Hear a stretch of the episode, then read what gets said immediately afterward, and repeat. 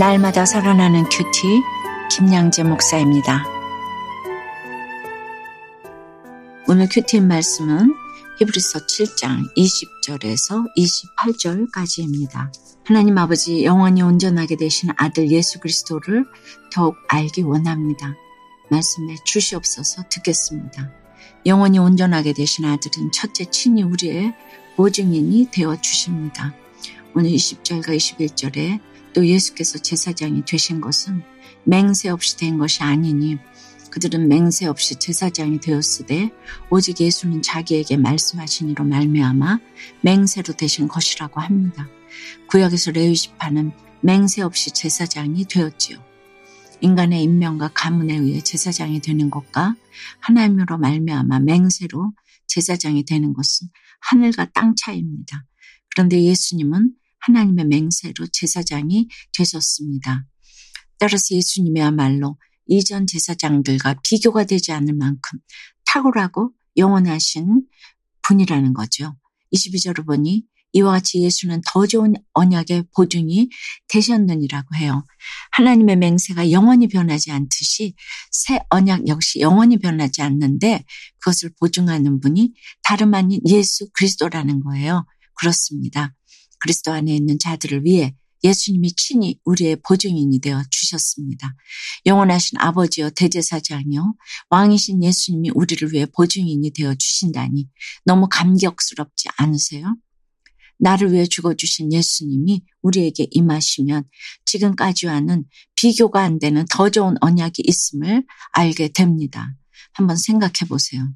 생명 내놓는 주의 사랑으로 내가 구원 받은 것도 감사한데 주님이 귀한 사명까지 내게 맡겨주셨다면 어떻겠습니까? 진정으로 주님을 만난 사람이라면 그저 임명받았다고 직분을 섬기는 것이 아니라 이 직분이야말로 세상 그 어떤 것과도 비교할 수 없는 귀중한 것임을 알고 감사의 사명을 감당할 것입니다.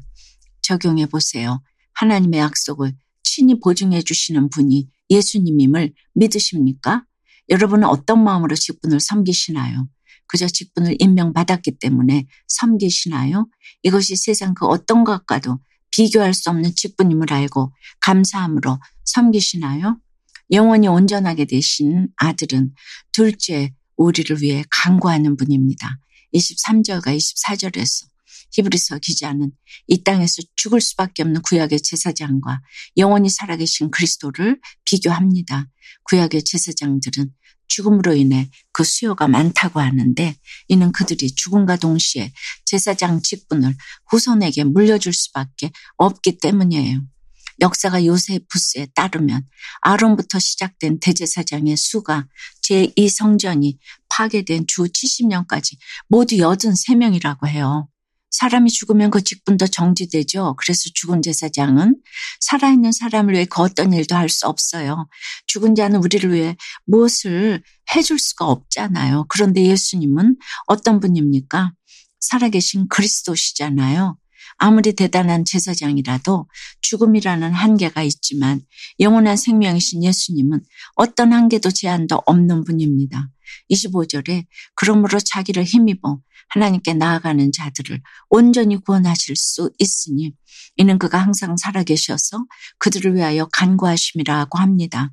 우리 하나님은 성경에 갇혀 계신 과거의 신이 아니세요. 지금도 살아계셔서 우리를 위해 간구하는 분입니다.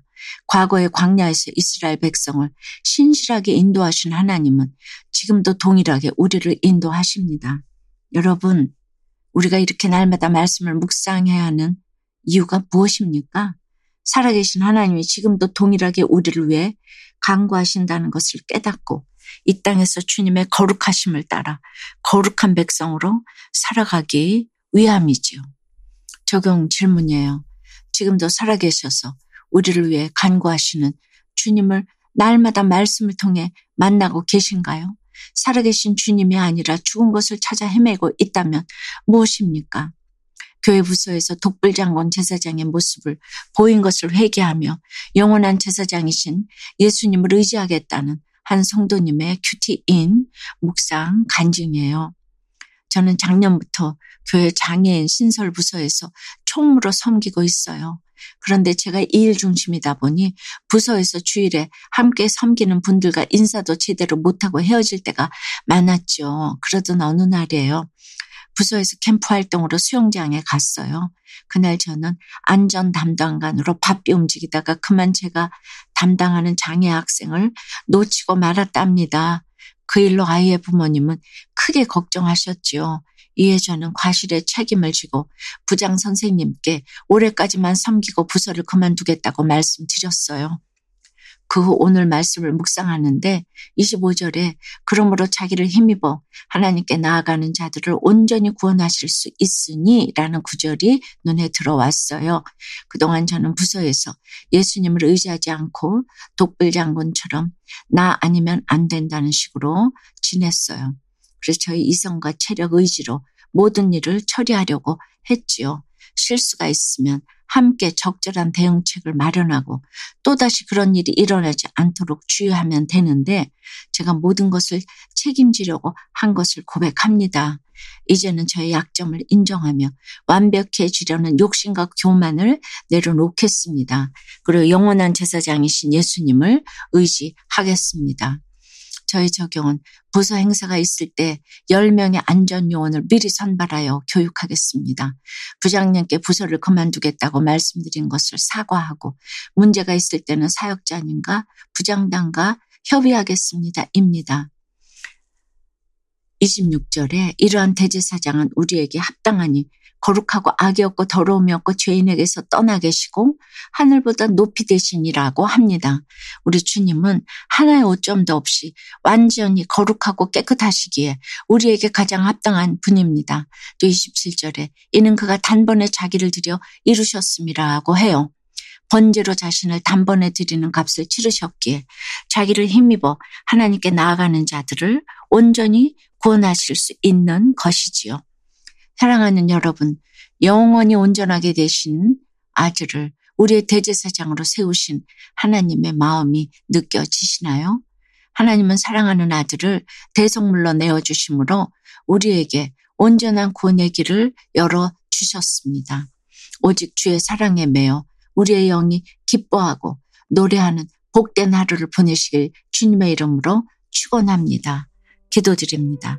하나님 주께 헌신한 로이 지파도 연약한 인간이기에 환란이 오면 타협하고 유혹이 오면 넘어질 수밖에 없어요. 그런데 하나님의 맹세로 제사장이 되신 예수님은 어떤 흔들림도 없이 우리를 구원으로 인도하신다고 합니다. 참으로 이 언약에 보증되신 예수님을 나의 주님으로 모시기를 간절히 원합니다. 지금도 살아계셔서 우리를 위해 간구하시는 주님으로 인해 우리의 구원이 날마다 온전해짐을 믿고 우리 또한 주님의 마음으로 가족과 이웃을 위해 간구하기를 원합니다.